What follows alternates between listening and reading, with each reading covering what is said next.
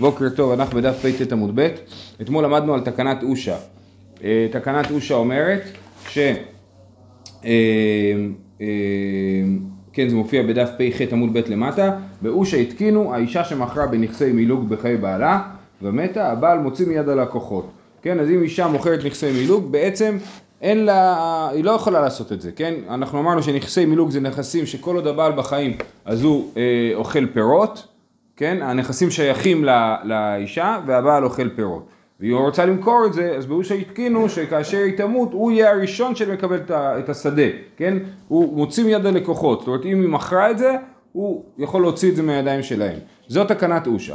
עכשיו, בדף פייטט עמוד ב' אומרת הגמרא, לימה, תקנת אושא תנאי היא, זה בערך שתים עשרה שורות מלמטה, לימה תקנת אושא תנאי היא. בוא נאמר שזה מחלוקת תנאים, האם יש תקנת אושא או אין תקנת אושא. תני חדה, עבדי מילוג יוצאים בשן ועין לאישה אבל לא לאיש, ותני אידך לא לאיש ולא לאישה. אנחנו יודעים שאם אדם מכה ומפיל את שן עבדו, את עין אמתו, נכון? אז הוא צריך לשלח אותו לחופשי. זה מערכת היחסים המיוחדת שיש בין האדון לעבד הכנעני שלו. אם אדם אחר... אה, אה, מפיל את השן של העבד, אז, אז העבד לא יוצא לחופשי, כן? אז, אז, אז פה מדובר על עבדי מילוג. עבדי מילוג זה עבדים שהאישה הביאה איתה, כן? או קיבלה אותם בירושה תוך כדי הזוגיות, ואז גם העבד הזה, הפירות שהוא עושה, זאת אומרת, כל העבודה שלו הולכת לבעל, אבל הוא עצמו שייך לאישה. אז, אז יש פה שתי ברייתות. בברייתה אחת כתוב, בברייתה השנייה כתוב שאם או האבא, או הבעל, או האישה, הפילו את שן עבדו של ה... הפילו את שן העבד, אז הוא לא יוצא לחופשי, כי הוא, אף אחד מהם הוא לא ממש אדון שלו, כן? והברית וה... הראשונה אומרת שהאישה כן מוציאה אותה לחופשי, והאיש לא. זאת אומרת, אם האישה הפילה את שן העבד, אז היא מוציאה אותו לחופשי, ואם האיש הפיל את שן העבד, הוא לא מוציא אותו לחופשי, כן? תן אחד העבדי מילוג יוצאים בשן ועין לאישה אבל לא לאיש, ותן הידך לא לאיש ולא לאישה. אז מה הפער בין שתי הבריתות? סברוע דקולי עלמא קניין פירות לאו כקניין הגוף דמי. כולם מסכימים שקניין פירות הוא לא כקניין הגוף. לבעל יש קניין פירות בעבד, הוא מקבל את הפירות של העבד. זה ברור שהוא לא מוציא את העבד לחופשי, כי זה לא כמו קניין הגוף. האישה, שם יש פער בין שתי הברייתות. מה אליו? בהקמיפלגי דמאן דאמר לאישה לאיתלי תקנת אושא. ומאן דאמר לא לאיש ולא לאישה, איתלי תקנת אושא. זאת אומרת, מי שאומר שהאישה שהפילה את עין העבד מוציאה אותה לחופשי, הוא חושב שאין תקנת אושא. אז העבד שייך לחלוטין לאישה, רק הפירות לבעל. ולכן, אם היא פילה את השן שלו, אז, אז הוא יוצא לחופשי. אבל הברייתא השנייה, שאומרת שגם האישה לא יכולה להוציא אותו לחופשי, אומרת, יש את תקנת אושא, וכיוון שיש את תקנת אושא, אם האישה תמות, העבד יהיה שייך לבעל, אפילו אם היא מכרה אותו למישהו אחר, ולכן בעצם הוא לא באמת שייך גם כן לאישה, הוא לא שייך באמת לא לאישה ולא לבעל, ולכן אף אחד מהם לא מוציא אותו לחופשי. אז יוצא שיש פה מחלוקת בין שתי הברייתות, האם יש את תקנת אושא או אין את תקנת אושא. זה ההצעה של הגמרא, ואז היא דוחה ומציעה מלא הוצאות אחרות על המחלוקת בין שתי הברייתות. אומרת הגמרא לא. דכולם איתלו תקנת אושא, כולם מסכימים שנתקנה תקנה באושא, אלא כאן קודם תקנה, כאן לאחר תקנה. אפשר להסביר ששתי הברייתות זה פשוט שלבים היסטוריים שונים. הברייתא שאומרת שהאישה מוציאה את העבד לחופשי, זה לפני תקנת אושא. ואחרי תקנת אושא נכתבה הברייתא השנייה שאומרת שהיא לא מוציאה אותו לחופשי, כי אחרי תקנת אושא הוא פחות שייך לה, ולכן אם היא מפילה את שן העבד היא לא מוציאה אותו לחופשי. זה uh, הצעה ראשונה. הצעה שנייה, והיא בהתאמה אידי ואידי לאחר התקנה, ואיתלו תקנת אושא, כולם מסכימים שיש תקנת אושא. אלא, למאן דאמר לאישה ולא לאיש מה היא טעמה, אז למה, איך יכול להיות שאם יש תקנת אושא, אז האישה מוציאה את העבד לחופשי? הרי אמרנו שאחרי תקנת אושא יש לה פחות בעלות על, ה, על, ה, על העבד. אז איך יכול להיות שהיא מוציאה אותו לחופשי? כדי רבא. דאמר רבא, הקדש, חמץ ושחרור, מפקיעין מידי שיעבוד. כן, לרבא יש מי מרקסות, זה נאמר הרבה פעמים בש"ס, שהקדש, חמץ ושחרור מפקיעין מידי שיעבוד. אם יש דבר שהוא משועבד והאדם מקדיש אותו, או שזה חמץ שהוא משועבד ואז מגיע פסח, כן? או שחרור של עבד, נגיד יש עבד שהוא משועבד. מה זה אומר שהוא משועבד? שצריך לשלם חוב, אני חייב למישהו כסף, אני אומר, העבד שלי משועבד לך. שאם יהיה מצב שאני לא מצליח, אז אתה יכול לקחת את העבד. ואז אני משחרר את העבד. אז האדון, הגובה לא יכול לבוא ולקחת את העבד. להגיד מה הוא משועבד לי, כי אני שחררתי אותו. השחרור מפקיע מדי שיעבוד. אז גם פה השחרור שהאישה הפילה את שן העבד מפקיע מהשיעבוד, כי הוא אומר השחרור יותר חזק מזה שהעבד משועבד לבעל. אוקיי? אז שוב, כולם מסכימים שיש תקנת אושא, ובעצם לאישה אין זכות מלאה על העבד, וגם לבעל כמובן אין זכות מלאה על העבד, אבל אם היא הפילה את השן של העבד, אז היא יוצר שחרור. התורה אמרה שזה יוצר שחרור, והשחרור הזה מפקיע את השעבוד של הבעל. אה, למה דרבה תנאי. אה, אז אם ככה, יוצא שיש פה מחלוקת תנאים במה שרבה אמר.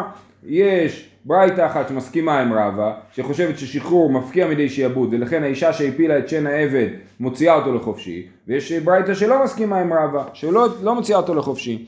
אומרת הגמרא, לא, מה פתאום, זה לא מחלוקת תנאים על מה שרבה אמר, זה כולי על מה התלהו דרבה, כולם מסכימים שרבה צודק, והאחא אלמו הרבנן לשעבודא דבעל. המחלוקת היא האם מה שרבה אמר רלוונטי גם ליחסים בין איש לאישה. זאת אומרת באופן עקרוני, בתיאור שתיארתי מקודם שאני חייב למישהו כסף ושיעבדתי את העבד, אז בוודאי ששחרור מוציא מדי שיעבוד. אבל השיעבוד שיש לבעל על הנכסים של האישה זה שיעבוד חזק יותר. ולכן מי שאומר שהאישה לא משחררת את העבד כשהיא מפילה את השן שלו, אומר לא, לא, אין הבדל בין השיעבוד של הבעל על נכסי אשתו לבין השיעבוד הרגיל שיש למלווה ולווה. והברייתא שאומרת שהאישה לא מוציאה את העבד לחופשי מפילה את השן שלו, אז היא חושבת שאלמוה, אלמוה מלשון אלימות, כן, הפכו את השעבוד לשעבוד חזק יותר, השעבוד של הבעל על אשתו, ולכן בשעבוד של בעל על אשתו שחרור לא מוציא מדי שעבוד. יכול להיות שהאלמוה הזה זה בעצם תקנת אושא. זה לא בדיוק חופף. התקנת אושא היא שאם היא מוכרת את זה אז הבעל גובה מיד לקוחות, כן, אבל זה לא שחרור, זה לא שחרור, זה מחירה. זה בוודאי, אתה צודק, זה כאילו תקנת אושא היא מעבר לזה. תקנת אושא הבסיסית היא שהבעל מוציא מיד לקוחות, על זה יש הסכמה, כן? האלמוה זה עוד יותר, לא רק שהבעל מוציא מיד הלקוחות, גם האישה לא יכולה לשחרר את העבד. כן. מה העניין שיש דרגות של שיעבוד? חשבתי שיעבוד בדרך כלל או משועבד או לא משועבד, נכון. יש דרגות של יותר נכון. נכון, נכון, זו שאלה טובה. זה רעיון שעולה פה ולא חייבים לומר אותו, כי אנחנו יוצאים עוד הצעות. זה רק פה. לא יודע, לא יודע לומר. זה יכול לעשות בכתבים. כן. האם יש שעבודים שונים? יש שעבודים שונים, לדוגמה, כשיש שני נושים, אנחנו יכולים לבדוק מי בא קודם, זה סוג של כוח, נכון? אבל זה לא רק מי בא קודם, לפעמים זו שאלה, בכתובות נדמה לי, למדנו על מי שמשעבד קרקע עידית, ומי שמשעבד קרקע זיבורית, ומערכת היחסים ביניהם. אבל יש גם רמה של שעבוד כללי, יש רמה של עשה עבדו אפוטיקי. נכון, יש שעבוד שרק העבד משועבד, יש שעבוד שכל הנכסים שלי משועבדים. כן, אוקיי. אומרת הלאה, גמרא והיא בהתאמה, הצעה האחרונה אם אני לא טועה, דכולי עלמא לית להו לעני תנאי תקנת אושא. זאת אומרת, בואו נחשוב מחדש על העניין. שוב, אמרנו מחלוקת האם האישה שהפילה את שן עבדה, שהוא עבד של נכסי מילוג, האם היא מוציאה אותו לחופשי או לא. אז עכשיו בוא נגיד שאין את תקנת אושא, ממילא הפשט יוצא שהאישה אמורה להיות כן מסוגלת לשחרר את העבד שלה, או לא כשהיא רוצה, כן, אבל היא פילה את שן עבדו, עבדה אם משחררת אותו, אבל למה, אז למה מי שאומר שלא משחררת, והאחא בקניין פירות כקניין הגוף כמפלגי, דמי כמפלגי. זאת אומרת, האם קניין הגוף הוא, קניין הפירות הוא כקניין הגוף. למאן דאמר שקניין פירות הוא כקניין הגוף, אז לבעל יש אחיזה רצינית מאוד בעבד, ולכן האישה לא יכולה לשחרר אותו. ואם קניין הפירות לאו כקניין הגוף, אז לבעל אין שום אחיזה בגוף העבד, אלא רק בפירות שלו, ולכן האישה יכולה לשחרר אותו. זאת השאלה, אז למה הבעל לא משחרר? ועכשיו, נכון, בכל אופן, גם אם אנחנו אומרים שקניין פירות כקניין הגוף, אבל הוא לא לגמרי כקניין הגוף. הבעל לא משחרר. מה קורה? כן. תוך כדי עבודה בשביל הבעל של העבד. כן. נזק העבד. לא, נזק זה לא הנקודה. הנקודה שאני חושב שהנקודה היא שהאדון מפיל את שן, בידיים שלו את שן עבדו ושן אמתו. זה דווקא ככה כאילו. הלאה, עכשיו, מה? אז עכשיו הוא אומר, ובפלוגתא דאני תנאי, זאת אומרת, מחלוקת, האם קניין הגוף, קניין פאות כקניין הגוף דמי, זה מחלוקת תנאים בברייתא אחרת, דתניא. המוכר עבדו לאחר, הוא פסק עמו על מנת שישמשנו שלושים יום. כן, פלוני מכר את העבד שלו לאלמוני, אבל הוא אמר לו, בואו, תהיו לי כל מיני עסקאות כאלה וזה, הוא אמר לו, עדיין יש לי עוד שלושים יום שהוא ישמש אותי, כי אני בדיוק רכשתי עבד חדש, הוא יגיע משלוח בעוד שלושים יום, אז אני צריך אותו עוד שלושים יום אצלי. אז בעצם ב-שלושים יום האלה יש לאדון הראשון קניין פירות, ולאדון השני יש קניין הגוף. כן, הוא מכר אותו כבר, אבל הוא עדיין משמש את האדון הראשון. מה אם זה עובד זה ולהגיד, עשינו עסקה, עוד שלושים יום הוא שחר. לא, אז זה... זה כי... שחר גם. נכון, כי זה אומר שהחלות של העסקה תהיה עוד שלושים יום. זאת שאלה, איך זה בדיוק, איך זה בדיוק מתואר, כן. האם זה אנחנו רוצים שהקניין יחול עכשיו, או הקניין יחול עוד שלושים יום. בכל אופן, מה, מה הדין? הדין יש דין יום או יומיים. דין או יום או יומיים אומר ככה. אדם שהיכה את עבדו, כן, והפיל אותו, הפיל אותו. אדם שהרג את עבדו, חייב מיתה, כן. אדם שהפיל את עבדו, והוא לא מת במקום, אז אנחנו נותנים לו יום או יומיים. יום או יומיים, אם הוא מת תוך יום או יומיים, זה נחשב שהאדון הרצח אותו. אם הוא לא מת תוך יום או יומיים, אז האדון לא, לא, לא חייב מיתה, כן, הוא לא נחשב לרוצח שלו. אבל אם אדם הרג אדם אחר, שהוא לא עבד שלו, כן, והפיל אותו, ואחרי שלושה ארבעה ימים הוא מת, אז הוא כן נחשב לרוצח. Okay? אז יש כאילו כולה, שמי שהורג את העבד שלו, רק אם הוא מת ביום או יומיים הראשונים, הוא נחשב לרוצח, ואם לא, אז הוא לא נחשב לרוצח. עכשיו, ככה. אז, אז יש לנו את מי שמחר עבדו לאחר, ופסק עמו על מנת שישמשנו שלושים יום. רבי מאיר אומר, ראשון ישנו בדין יום או יומיים, מפני שהוא תחתיו. כן? זאת אומרת, האדון הראשון, הוא יש לו דין יום או יומיים, לאדון השני אין דין יום או יומיים. זאת אומרת, למי העבד שייך? לאדון הראשון הוא שייך עדיין, מפני שהוא תחתיו, הוא עדיין משמש אותו כסבר, קניין הפירות כקניין הגוף דמי, לגמרי, קניין הפירות כקניין הגוף דמי, ממש בידיים של האדון הראשון. רבי יהודה אומר ההפך, שני ישנו בדין יום או יומיים, מפני שהוא כספו, כסבר קניין פירות לאו כקניין הגוף דמי. זאת אומרת, רבי יהודה חושב שאם האדון הראשון ירביץ לו, הוא, הוא יהיה, לא, יהיה, לא יהיה לו דין יום או יומיים, אלא גם אם ייקח יותר ימים עד שהעבד ימות, האדון הזה יחשב לרוצח, והשני, האדון השני, הוא נחשב לאדון, כי הוא חושב שקניין פירות לאו כקניין הגוף, ולכן זה שהוא משמש את האדון הראשון, אין איזה משמעות לשאלת הבעלות של האדון השני על העבד. זה שיטת רבי יהודה. שיטת רבי, רבי יוסי אומר, שניהם ישנן בדין היום או יומיים. זה מפני שהוא תחתיו, וזה מפני שהוא כספו. כל אחד יש לו צד מסוים של בעלות על העבד, ולכן לשניהם אנחנו עושים דין יום או, יום או יומיים, מספקא ליה קניין פירות כקניין הגוף דמי אליו, כקניין הגוף דמי. וספק נפשות להקל. הרי אנחנו רוצים עכשיו לגזור גזר דין מוות על הרוצח, נכון? אבל יכול להיות שהרוצח הוא אדון, ואם הוא אדון הוא לא חייב מיתה, אז אנחנו, יש לנו ספק מי נחשב לאדון שלו במקרה הזה. ולכן, אם הוא ימות תוך יום או יומיים, אנחנו נהרוג את הרוצח. אם הוא לא ימות תוך יום או יומיים, אנחנו לא נהרוג את הרוצח, כי אנחנו לא בטוחים שהוא נחשב לאדון שלו. אם הוא נחשב לאדון שלו או לא. זה שיטת רבי יוסי, ורבי ליעזר אומר, שניהם אינן בדין יום או יומיים, זה לפי שאינו תחתיו, וזה לפי שאינו כספו. אמרה, זאת אומרת, צריך בעלות מוחלטת, גם קניין פירות וגם קניין הגוף. כל אחד מהם הוא לא מספיק בעלים בשביל להיחשב לבעלים של העבד. מה הייתה, אמר רב, מה הייתה מדי רבי ליעזר? אמר קרא, כי כספו הוא, כספו המיוחד לו, כן? זה, כספו המיוחד לו זה רק שלו, כאילו, כן? ולכן הוא יהיה פטור אם אין לו קניין פירות פלוס קניין הגוף. אז מה רצינו להראות פה? רצינו להראות שיש מחלוקת האם קניין פירות כקניין הגוף, וזה משתלב עם הפער בין שתי הברייתות הקודמות על מי שהפילה את שן עבדה, כן? אז האם אנחנו אומרים שהיא משחררת אותו או לא? אפשר להסביר שזה בעצם מחלוקת בין קניין פירות וקניין הגוף. כמן אז לעד אמר המימר, איש ואישה שמכרו בנכסי מילוג לא עשו ולא כלום, כן? אם האיש או האישה, כל אחד משניהם מכר נכסי מילוג, אין לזה שום תוקף. מי אומר את הדבר הזה? כן, אז המימר אמר את זה, אבל כמו איזה שיטה זה?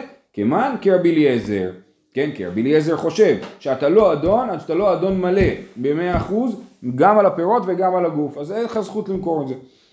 מן תנא לעד תנו רבנן, מי שחציו עבד וחציו בן חורין, וכן עבד של שני שותפים, אין יוצאים בראשי איברים שאינם חוזרים, כן? אז יש לנו אה, אה, עבד שהוא חצי עבד חצי בן חורין, והאדון החצי שלו הפיל את שן עבדו, או שיש עבד של שני שותפים ואחד השותפים הפיל את שן עבדו, אז הם לא יוצאים בזה. למה העבד לא יוצא בזה? כי האדון הוא לא אדון מלא. אז כמו מי השיטה הזאת? אמר לרב מרדכי לרב אשי, אחי אמר משמי דרבה רבי אליעזרי. מי לא אמר רבי אליעזר על כספו המיוחד לו? החנמי, עבדו המיוחד לו. כי הפיל איש את שן עבדו, את שן עמתו, כן? אז זה עבדו המיוחד לו. וסיימנו את העניין הזה. זהו, זה היה לא פשוט הסוגיה של האחרונות. כן. שחרור עבד זה אמור להיות לטובתו. כן. אבל הוא מכר את עצמו לעבדות מפני שהיה לו איזשהו... לא, לא, לא, לא, לא. זה עבד עברי. עבד כנעני הוא לא מכר את עצמו לעבדות. עבד כנעני הוא... אבא שלו היה עבד, גם הוא עבד. הלאה, אומרת המשנה, התוקע לחברו, עכשיו אנחנו מדברים על דיני בושת. דיני בושת זה אומר התשלום שאני משלם למישהו שאני מבייש אותו. התוקע לחברו נותן לו סלע. מה זה תוקע? יש שני פירושים, או שהוא תוקע, תוקע לו בזמבורה באוזן, או שהוא מכה אותו באוזן, כן? אבל זה לא מקרה שיש בו נזק, אלא מקרה שיש בו בושת. אז התוקע לחברו נותן לו סלע. רבי יהודה אומר משום רבי יוסי הגלילי, מנה. אה, אה, מנה זה מאה זוזים. אה, לכאורה אני חושב שהיחס פה הוא יחס של פי עשרים וחמש, כן? שסלע זה ארבע זוזים ומנה זה מאה זוזים. אז אה, אני חושב שזה יחס של פי עשרים וחמש. אה, סתרו נותן לו מאתיים זוז. לאחר ידו נותן לו ארבע מאות זוז. כן? אז אם הוא נותן לו סתירה רגילה, נותן לו מאתיים זוז. אבל אם הוא נתן לו סתירה עם גב היד, הפוך כאילו, אז הוא נותן לו ארבע מאות זוז.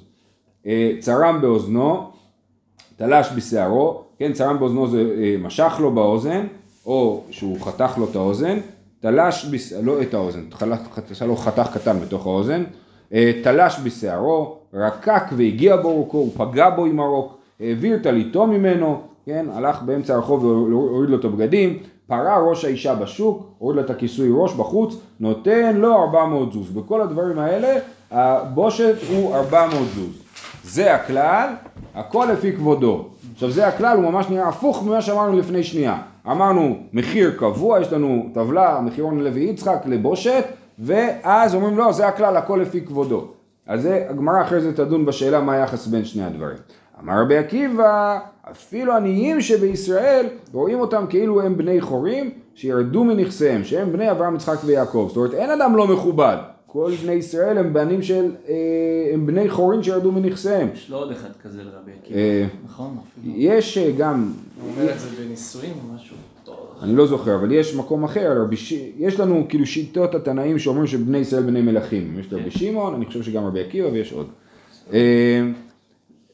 הוא מעשה באחד שפרה ראש האישה, יש סיפור עכשיו, היה אחד שפרה ראש האישה בשוק, באת לפני רבי עקיבא, חיבו לי תן לה ארבע מאות זוז, כמו שכתוב במשנה, אמר חייב שלם לה ארבע מאות זוז, אמר לו רבי תן לי זמן, אומר לו רגע אני רוצה לטעון טענות שכנגד תן לי כמה ימים, נתן לו זמן, שמרה עומדת על פתח, פתח חצרה, אז הוא עשה לה אמבוש, מערב עם שני עדים, כן? הוא ראה שהיא עומדת בכניסה לבית שלה, בחצר, בחוץ, לא בתוך הזה, בפתח חצרה, מה הוא עשה? הוא שבר, שבר את הכד בפניה ובו כיסר שמן, איסר זה כלום, איסר זה, זה מחיר, זה כסף זול מאוד, כן?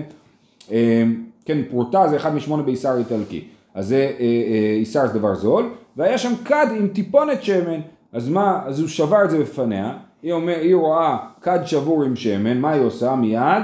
גילתה את ראשה והייתה מטפחת ומנחת ידה על ראשה, אמרה חבל על השמן שלא יתבזבז, הורידה את הכיסוי ראש ושמה שמן על השערות, העמיד עליה עדים, ובא לפני רבי עקיבא, הוביל שני עדים ואמרה, תראו, היא מגלה את ראשה בעצמה בתוך ברחוב. אז הוא הביא את העדים לפני רבי עקיבא, אמר לי, לזו אני נותן ארבע מאות זוז, למה מה קרה? כן? היא בעצמה מגלה את ראשה.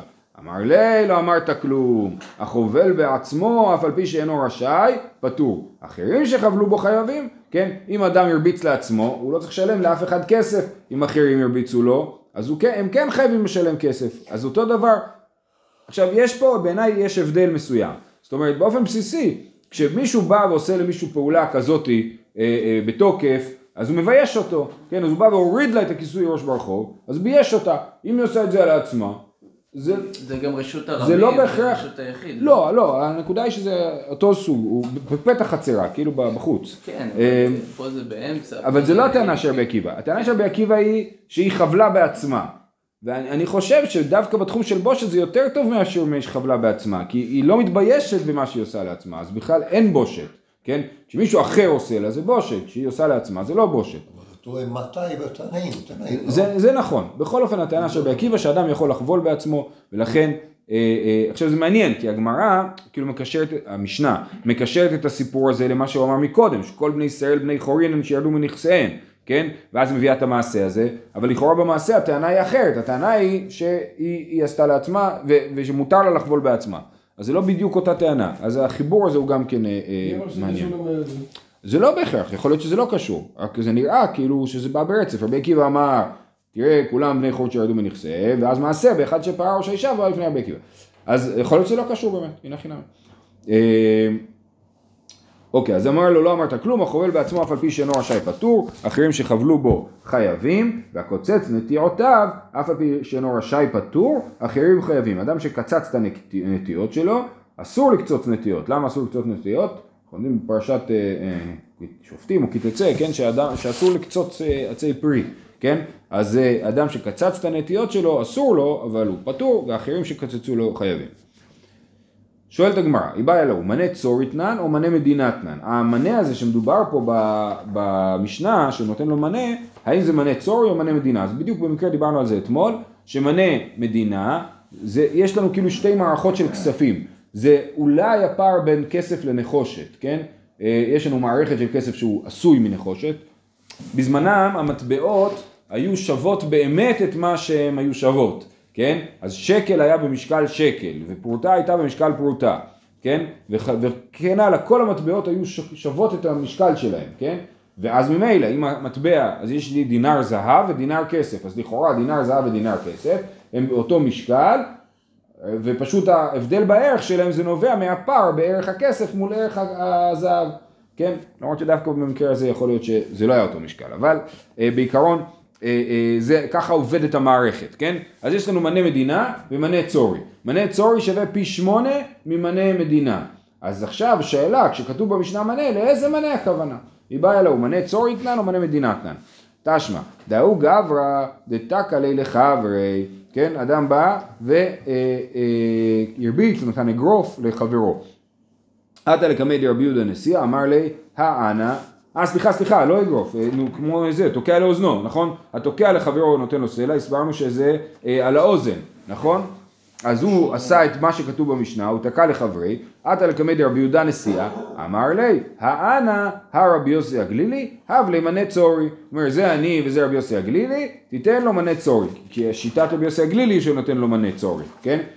שמע מינה מנה צורי תנן, שמע מינה. מצוין, הוכחנו שזה מנה צורי, אבל אנחנו לא מבינים את הסיפור. מהי האנה הרבי יוסי הגלילי? למה הוא מתכוון כשהוא אומר, זה אני וזה רבי יוסי הגלילי? אילי מה אחיקה אמר לו. אולי מה שהוא אמר לו זה ככה. האנה דחזיתך, אני ראיתי בעיניים שלי שאתה עשית את זה, והרבי יוסי הגלילי דאמר מנה צורי, זילב לי מנה צורי. אז זה מה שהוא אומר לו, אני ראיתי ש... שאתה הרבצת לו, עכשיו תשלם לו כמו שהרבי יוסי הגלילי אמר. אבל אם ככה, מה זה אומר? למימר דעד נעשה דיין, אז מה אם אתה ראית אותו? אתה הדיין, אתה לא יכול להיות גם העד וגם הדיין. האם עד נעשה דיין באמת?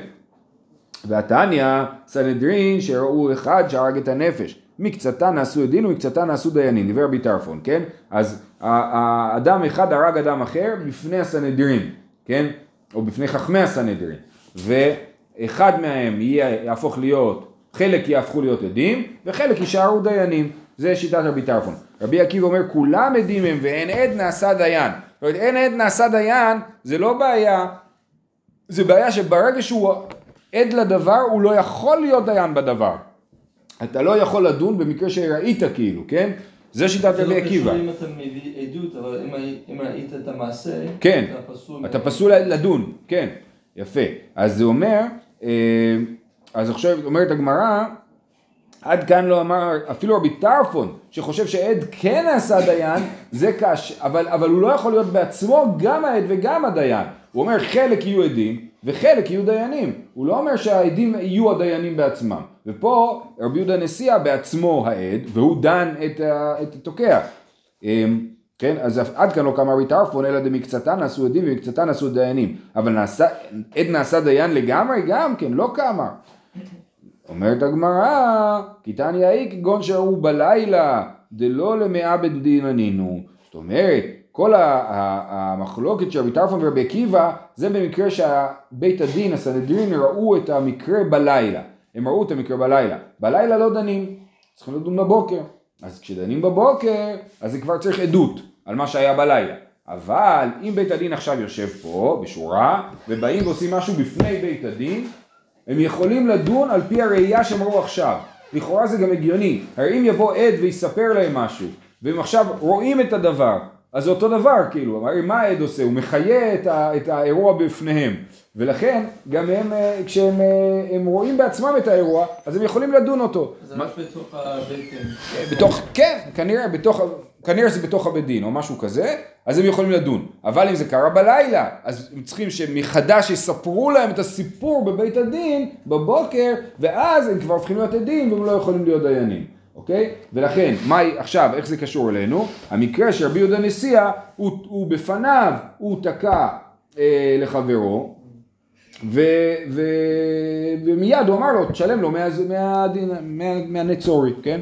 אה, זה הסבר אחד. הסבר נוסף, שנייה, אה, והיא בהתאמה, אחי כאמר לי, אה, אולי הסבר אחר למשפט, האנה רבי יוסי הגלילי, זה לא שהוא היה העד, אלא, האנה דסבירה לי כרבי יוסי הגלילי, דאמר מנה צורי, והסעדי דמסעדי בך, זילב לי מנה צורי, כן? אולי משהו אמר לו, האנה והאנה הרבי יוסי הגלילי, אומר לו, זה אני שחושב כמו רבי יוסי הגלילי, והנה העדים שמעידים שאתה עשית כך וכך, לך תשלם מנה צורי. זה אה, אה, דרך אחרת להבין את הסיפור. עכשיו שואלת הגמרא, רגע, רגע, עכשיו אמרנו שלפי רבי עקיבא אין עד נעשה דיין, וזה לא מסתדר לנו. וסבר רבי עקיבא דאין עד נעשה דיין, והתניא, והיכה איש את רעהו באבן או באגרוף. שמעון התימני אומר, מה אגרוף מיוחד שמסור לעדה ולעדים, אף כל שמסור לעדה ולעדים, פרט ליצתה מתחת יד העדים. כתוב, כן, והיכה איש את רעהו באבן או באגרוף. מה ההשוואה בין אבן לאגרוף? שמעון התימני אומר, אם מישהו נתן אגרוף למישהו אחר, ופגע בו, הרג אותו, אז הוא מגיע לבית הדין, אז הדיינים בודקים את האגרוף שלו, מסתכלים, אגרוף חזק, אגרוף חלש, כן, הם יכולים, הם יכולים לבדוק את הכלי שבאמצעותו הוא הרג, כן? אז, אז אותו דבר עם האבן, אם הוא זרק אבן, אז נצטרך להביא את האבן לבית הדין, שהם יוכלו לראות את האבן שהוא זרק, זה מה ששמעון התימני לומד מהדבר הזה. זאת אומרת, כן, אז מה אגרוף מיוחד שמסור לעדה ולעדים, שהעדה זה הבית הדין, והעדים הם שמעידים, אף כל שמסור לידה ולעדים, פרט לשיצתה מתחת יד העדים, הוא זרק עליו אבן והאבן נעלמה. אם אי אפשר לראות את הכלי שבו בוצע הרצח, אי אפשר לדון את המקרה. ככה לפי שמעון התימני, וזה מה שהוא לומד מאגרוף. אמר לו רבי עקיבא, וכי בפני בית דין יקאו, שיודעים כמה יקאו, ועל מה יקאו, אם על שוקו או ציפור נפשו, כן? אז מה זאת אומרת, גם אגרוף זה לא עוזר, הם רואים את האגרוף, בסדר, אז הם רואים את האגרוף, הם לא יודעים כמה הוא היקע אותו באגרוף, הם לא יודעים איפה הוא פגע בו, או ברגל, או בציפור נפשו, מה זה ציפור נפשו, יכול להיות שזה פה, ה... נראה לי קוראים לזה הסטרנום, נכון? הם, לא יודעים איפה הוא היקע אותו, כן? ועוד, אז, אז, אז זה שיש לי את הבן אדם עם היד שלו פה, ואני יכול להסתכל על האגרוף שלו, זה לא מספיק, כן? אז ממילא אני לא יכול ללמוד מאגרוף, שאני חייב את הכלי אה, של הרצח.